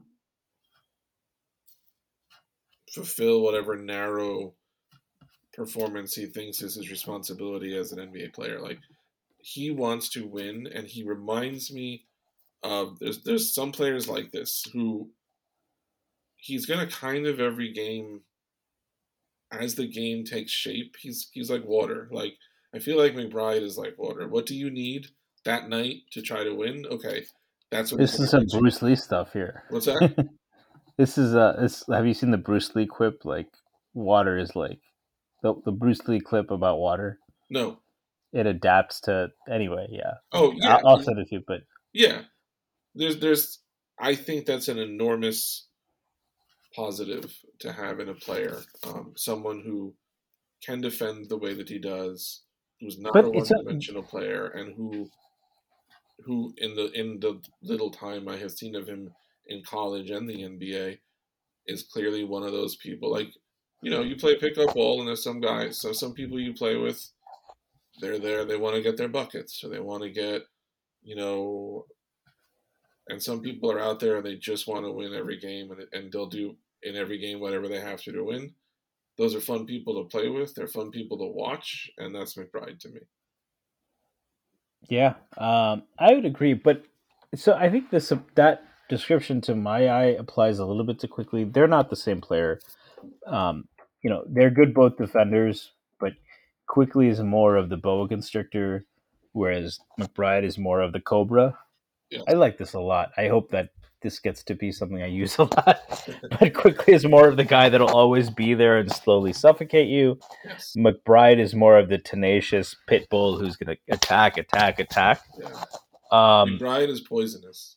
exactly. Um, and I think that's a good combination to have. But the point is, they can both defend both guard positions and they can both play on and off ball. Um, and my feeling has been that at the t- like, do you think like when people say, "Well, McBride is not a true point guard," Quickley isn't a true point guard, they're actually being penalized for that versatility. It's like, yeah, they can play both positions, but that doesn't mean that they have to. You know, like, do you think they get penalized for that, or do you think the versatility they show at sometimes can be viewed as a negative in a way that it shouldn't be? Yes, I think a lot of people are stupid. Um, yeah, well, yeah, but um, I mean, to what extent do you think they are combo guards versus if you needed them to be a point guard, they could be? see, again, with this team, like, I don't know how much that matters with this team unless things are going wrong. So, for example, if Randle and Teams, things are always going wrong. By the way, well, but okay, there's a lot we once had uh, you know, my my one Asian American brother get pulled off the 15th guy off of Landry Field's couch to be the point guard of this team. We've been desperate for that kind of player. So things are always True. messed up. But but like the question of like you know can IQ or McBride be that classic point guard if you need them to? With this team, the only way I can see that question really arising is if Randle and Barrett, who are your primary initiators, were both unavailable, and then the question, the fair question, would be: Do you want Quickley or McBride, like literally leading the offense? Not ideally, but if any team is missing their two best players, like it changes um, what you look and hope for from others. So it doesn't concern me at all. I, I don't think it matters now. Even if you look at um, some of the, the, the good Knick teams in the past, like, you know, Allan Houston and Latrell Sprewell did not, you know, some games Houston was a little bit bigger, but Sprewell played the three, and like, was he a classic small foot? I mean, it, it didn't matter. He gave them what they needed. He gave that team something it needed to help win. Walt Frazier and Earl Monroe were like people didn't think they could literally play together, and like they played together beautifully. I don't see why McBride and Quickley cannot work, depending on what you do around them. Like all of all these questions are contingents. Like, yes, it can work. Depends what you're asking them to do and who you're asking them to do it with. If the Knicks were, you know, but I mean, I think that's the opposite of what a lot of people said, which is like, you know, Randle and Thibs would be good with Quickley. Right? So is the the question would be, has Quickley been letting or Quickley or McBride or anyone been letting down that part of the bargain, or is it that Randle isn't the right other bait weight? It's the combination of the two. that's tough. Um, that's tough. I, I gotta think about that one. Um, I don't. I, I. I don't think that the young guards have failed Randle this season. Like I can say that. Um, But they haven't gotten to play with him as much, right? So they maybe they would have. Maybe, maybe in a way they failed him because they couldn't beat out Alec Burks. If you believe I it's in their don't. But I'm not. I'm not sure with Thibodeau that that's ever what it comes. What it came down to. But Sure. So I don't feel, as far as apportioning blame for things this season, I'm not coming down on Quickley or McBride for anything. Quickley is a sophomore. Um, his role changed. He's learning on the job. Um, once Rose went down, like, you know, I think a lot of things fell on Quickley's shoulders. Um, he reminds me very much of, you know, you know, you see it all the time. Guy struggles for a bit because he's adjusting to something, and then there's a point where it it clicks and boom. And I think they're both very smart players. Um, again, like we were saying earlier, it's not about judging um, basketball players for their intelligence, but it's just like I can say that Elfrid Payton can't shoot, even though Elfrid Payton can shoot much better than I can, because I'm talking by NBA standards by NBA standards, it seems to me that McBride and Quickley are both intelligent, driven, um, two-way players, and I think you can always you always want that around. Whether they play together, whether one of them becomes the, you know, one starts and the other is the sixth. Like I don't know, but I I, I think there are some pieces on this team that you can definitely see as contributing members of something meaningful in a few years, and those two to me are both on the list more than most, you know, even of the other young Knicks are. More than Kevin Knox. He's only nineteen. Um, Um, there is so kind of you know switching aside from that. I, I think I agree with pretty much everything you said. There's another young Knick who's at a more mature process in his timeline. That's Mitchell Robinson, and the Knicks did draft another player who's been very intriguing um, at the same position. Um, so just to set context, Mitchell Robinson has been up and down this season in particular. At his best, he is arguably, if not the Knicks' best best player, their best second best player, certainly their best defensive player, um, who does things they cannot, uh, other, and no other Knick can. Um, he is a free agent.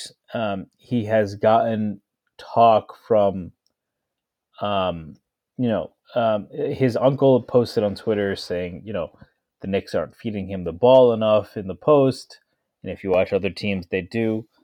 Uh, but at the same time, Jericho Sims has come along. Um, I was in an interesting thread with Derek Reifer. Uh, if you guys are interested in it, we can put it in the show notes. But um, you know, I I had mentioned a few things I think Jericho does better than Mitch, and he pushed back on a couple of those. Um, I think it's tough to argue that Mitch isn't awesome. Um, I think given the fact that he showed up to camp out of shape, the fact that as good of an elite, uh, as good of a rim protector he is, he isn't quite Rudy Gobert on that end, and he gives you nothing on offense. And uh, even guys like Rudy Gobert and Jarrett Allen that play the same role give you something, and they don't shoot fifty two percent from the free throw line. Um, and on the flip side, Sims is very switchable. Uh, he's a smart player. Uh, he's still figuring out when to contest, and that has driven Thibs crazy a little bit. But clearly, there's a lot of talent there. Uh, how do you view the whole Mitch situation going into the into the summer? I've resolved myself to be fine with whatever happens because I. That's a cop out. We all are quote unquote fine. We're all going to be on Twitter talking shit all the time. What's your preferred outcome? I think, given what what shape I think the team will take in the next few years, I think he should probably go. Hmm. Because I don't think the Knicks can afford. What do you, what I mean? What do you think he'll get? Okay. Somebody will offer Mitchell Robinson like at least. I, I keep reading like four and fifty-five from the Knicks. Somebody's going to offer him four for sixty. I keep hearing Dallas is interested. Dallas, I could easily see giving him like four for seventy-two. It's not an outrageous like contract. I mean, do you think a sign and trade for Brunson would be worthwhile then? In that case, I maybe we maybe we can send them Rose too, or figure out because I think Dallas could use Derrick Rose in the Jalen Brunson role, right? Just when Luka's hurt, and also when they need another ball handler, like he'd be really good there. But maybe what what else do you think you would need to trade Mitch and Rose to get Brunson? Uh, I mean, you probably take something back.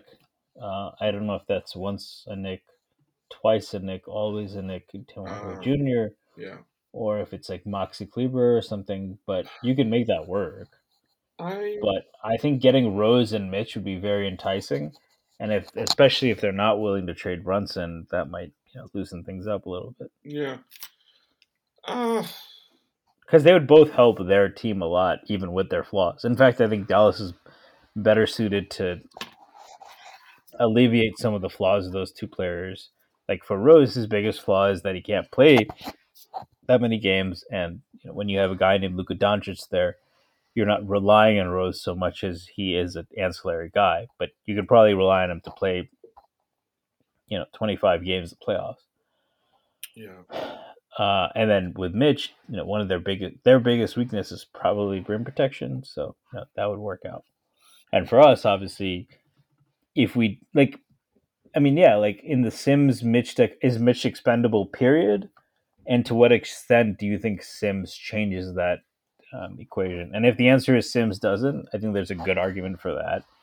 And I'm probably closer to that than I am to the argument that Sims makes Mitch expendable, even though I think that Sims does things that Mitch doesn't, and um, I could see Sims overtaking Mitch as soon as within a year.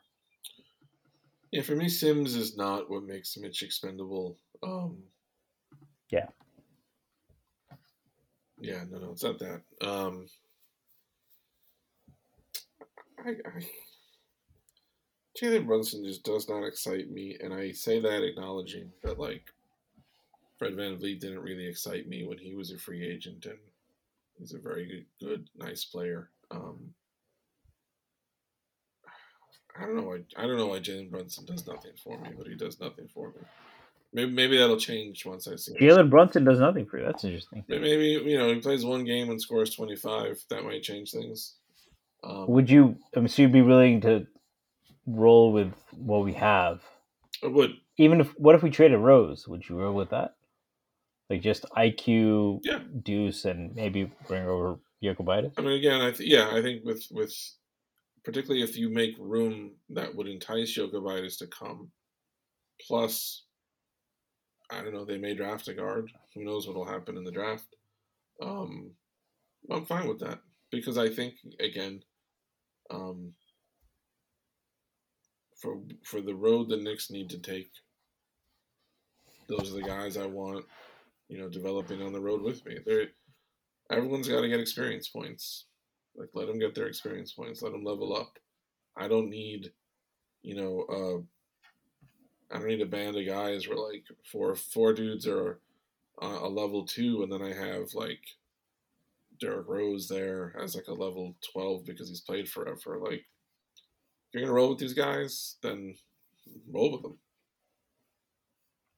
Yeah. I don't want them to half-ass it. I don't want to like, you know, they're gonna draft two more people, but you know, give I don't know, bring Joakim Noah back. Like I, I would just, I want a sense of direction. I just want to know like, do you think this year was an anomaly and you're gonna reload and you know try to announce yourselves as an Eastern power next season, or are you humbled by this year and decide to like, you know, slow down and you know, fertilize the field a little more. I don't know. I, I would rather do that than. I don't think they're as close to last year as they are to this year. Do you think they're further? Well, hold on. So you think they've? Uh, which side are they closer to? I think what we've seen this year. Wow. Do you think it's a it's a it's a pretty extensive rebuild? I think the farther we get from last season, the more I feel like there were just so many anomalies that don't exist anymore. Um, but I mean, on that note, like, I mean, if you look at 538 standings, I think the Knicks are supposed to finish 39 or 33 and 29, uh, 33 and 49. Yeah. Uh, which is the same as the Pelicans. Which so this is the first time I've ever seen this, but um, the Pelicans are predicted to finish with the same record as the Knicks. The Knicks have a 0.3% chance of. Oh, okay, it's changed after tonight. Um, but the Knicks have this. Wow, I think they changed a lot. The Knicks have a 0.3% chance of getting to the playoffs at 37 and 45. Um, you know, the the Pelicans before had a 62% chance, um, despite having the same record. Right now, they have a 36 and 46 with a 28% chance. Point is, being in the, the East has hurt the Knicks, right? Yeah. Um, so, I mean, it, and it's tough because this 32 wins is the highest Phil Jackson ever had. And, um, I mean, do you really blame the front office a lot for what? I mean, what what would you have done differently if you're the front office? in the off season, last off season. Yeah, even with perfect hindsight, twenty twenty, and then it's fair to think, well, how much of that is relevant uh, given the new information? But I I might have done what they did. Um, you know, part of me thinks like if Thibodeau really wanted Reggie Bullock back and he just won Coach of the Year, and um, everyone talks about you know Bullock's role beyond just what he did on the floor. Like maybe I would have done that differently, um, but I can't say that it looks bad that they you know, moved from Bullock to Fournier. Um, even though Fournier costs a little bit more. Again, I don't think he's on a like a wacky deal. I, I mean, they didn't hand out any wacky deals. They drafted well. Um, I I can't look back at last summer and say like this is what they should have done. Like I think they made moves that to me seemed very reasonable. Um, I could see the logic behind them, especially coming off of the playoffs and thinking that like okay now we've arrived as a a mid tier team in the East, and we saw in the playoffs that our best player um, like needs more help on the offensive end. So we'll bring in two players who can shoot. Like makes all the sense in the world that they did that. And um, even even the Randle like really everything they did last off season, I think I was cool with. Like Randle's deal, I thought was like, oh cool, you you've locked him up, and it's not a max deal. It's going to age well because the cap's going to rise. Like, okay, that's cool. And I love that, that they drafted McBride. I was hoping they would get Duarte since they didn't. I thought Grimes was a fine, like, okay, he seems to me like maybe a similar dude. Um, Sims, I think, has worked out very well for a 58th pick in the draft. I thought Kemba was worth a shot. Um, you know, I, I don't I can't think of anything I would have done. I just don't think it worked, and I I think Knick Nation is so accustomed to not just like basic fucking up, but like spectacular fucking things up that it's hard for some of us to recognize that like not every off season that fails is somebody's fault. That what happened to the Knicks this year is what happens to a lot of teams who aren't, you know, in the lottery for six or seven years at a time. Like this is what happens.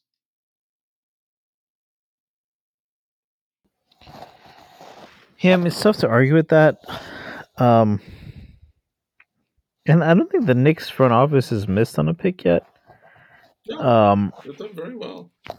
The the closest thing I can mention is Obi, and it's funny because everyone talks about Obi being taken over Halliburton or Cole Anthony, and I'm just thinking to myself, man, if we had IQ and Maxey and RJ in the backcourt with Deuce off the bench.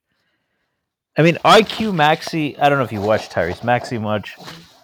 Uh, I think IQ Maxey and RJ would be hell on both ends, and so much fun to watch. But I love I, I love Obi, and that's not a bad pick. Mm-hmm. But they haven't missed on a pick. They haven't taken a bad player. Like there's, uh, and like it, forget bad player, right? I like Frank Ntilikina a lot. Uh, I don't think he was given a fair chance. He wasn't put in the best development situation. But Obi is, I mean, it's fair to say Obi is their worst pick, even you know, whether or not you uh, uh, you know account for it based on the eighth pick thing. Uh, and that doesn't have to do complete with Obi, but also he's behind Julius, isn't a very good shooter. Still, think about any kind of mental gymnastics you might or might have to do to uh, I don't think you have to do mental gymnastics actually to to justify the Obi pick, but we have to do a lot more with Frank. That's just the reality.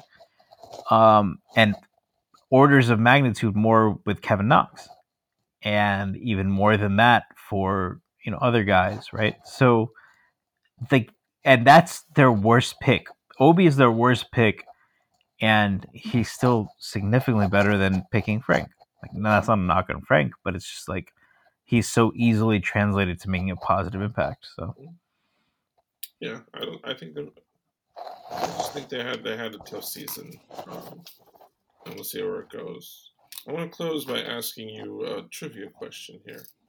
Um, I was looking up Knick coaches today, and Tom Thibodeau, with the win last night, is now at exactly 500 as a Knick coach, which makes him 11th in Knick history as far as winning percentage. There are 10 coaches who have a winning percentage above 500 with the Knicks.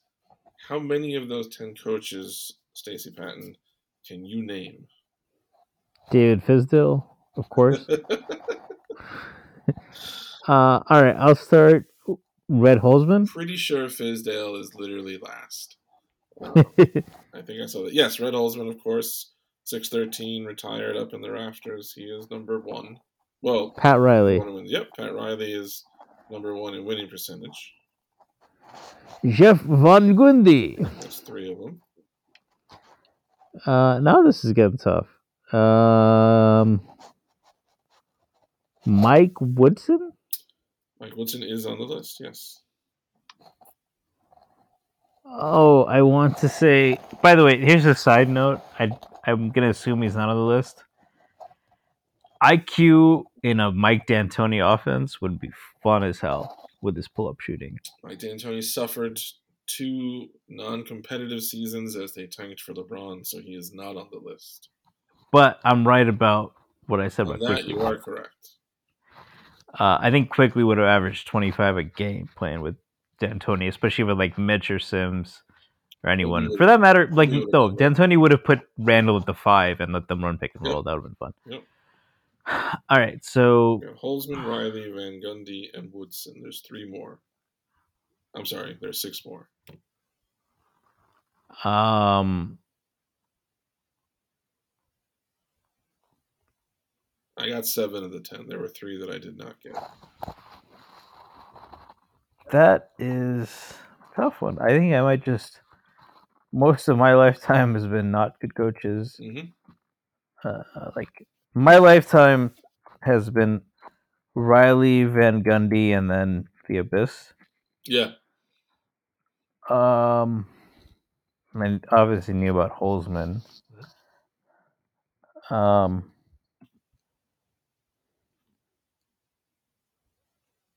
oh, could it? Could it be Don Nelson? Don Nelson is on- Really? Yeah, He Don- finished over five hundred. Don Nelson, That- when he was fired, was probably 12 or 14 games over 500. That's when the Knicks had like much different standards. That's crazy that like we had Don Nelson and um and D'Antoni, who both Yep. were like the but we've always been known for being, I guess, not as innovative. Mhm. It did not really work great with either one. Um So you got half the list now.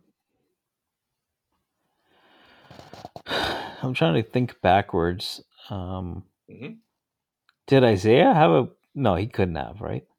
He definitively did not have a winning record. Yeah.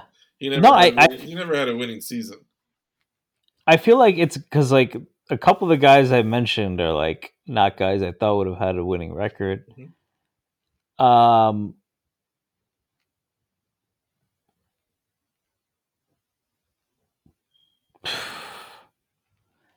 um,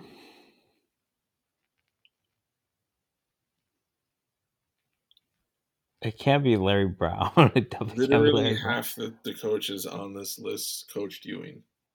Hubie Brown. No, Hubie Brown, not. Man, we really fucked up then, huh? Because Hubie Brown's a goat, and we didn't get a winning record with him. Um. Oh, we already mentioned Tom Thibodeau, right?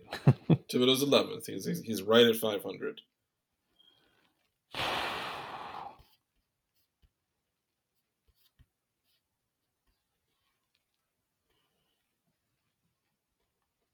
I don't think any Knick fan besides maybe Marv Albert would get all 10 of these. Just trying to think who else I can think of. Um. Did Willis Reed ever coach the Knicks? Willis Reed did, and he is one of the names. He is one of the names. Yes, Wow. Yep. Late 70s, early 80s, Willis Reed coached. In fact, the last time Willis Reed was fired by the Knicks, he was replaced by Red Holzman. That's. I think I'm not gonna get any more than that. All right. So, two that you definitely heard of Rick Pitino. Um, Wow. and for a brief one year, I think, Stu Jackson also had a winning record. Also, I'm sorry, Miss Jackson. I didn't uh, remember. Stu Jackson. No, I know. That was uh Oh. That's that's that's more my time, Matt. I'm sorry, Miss Jackson. Oh, sorry. Yeah, that is not my time as much. Um, the last two, one of them I've heard of, and one of them I have I had not. So Joe Lapchick, um, who coached the Knick teams in the early 50s, who made three finals in a row, is on the list. And then this man only coached one season with the Knicks, but he coached their very first season in 1946 47 before there was an NBA. His name is Neil Cohalan. Um, C O H A L A N. Neil Cohalan, the 10th Knick coach who has an above 500 record. So there is your Knick trivia for the day. Everyone, go go write an email to one of these 10 Knick coaches and thank them. Uh, there have been 31 Knick coaches, in case you were wondering. So there are 20 with losing records, but we'll spare you that one for today. Um, what you mean to say Derek Fisher didn't have a winning record? I will double check with, with our interns, but I don't. Kurt Rambis. I don't think Jeff Hornacek is on the list either. Um, and Herb Williams did not make it. Lenny Wilkens, sadly, one game below 500 um, ah, as Knick coach. So, well, he had he had plenty of other. Uh, he was pretty good with the Lenny Sonics. did okay. Lenny did all right. Um, so yes, that will be all for today's episode. Knicks have four games next week. Um, Sunday they are in Detroit. The next night they host Chicago. Wednesday they host Charlotte in a game that may or may not still matter for their fading play and hopes. And then next Saturday, um, they will host Cleveland in an afternoon game. Only a couple more games after that. Wow, there's only there's eight more games this year. So, um, for Stacey Patton, Matthew Miranda, that's all for this episode. We will catch you next week in the penultimate penultimate week of the season. Thank you for listening to Bleav. You can show support to your host by subscribing to the show and giving us a five star rating on your preferred platform. Check us out at Bleav.com and search for B L E A V on YouTube.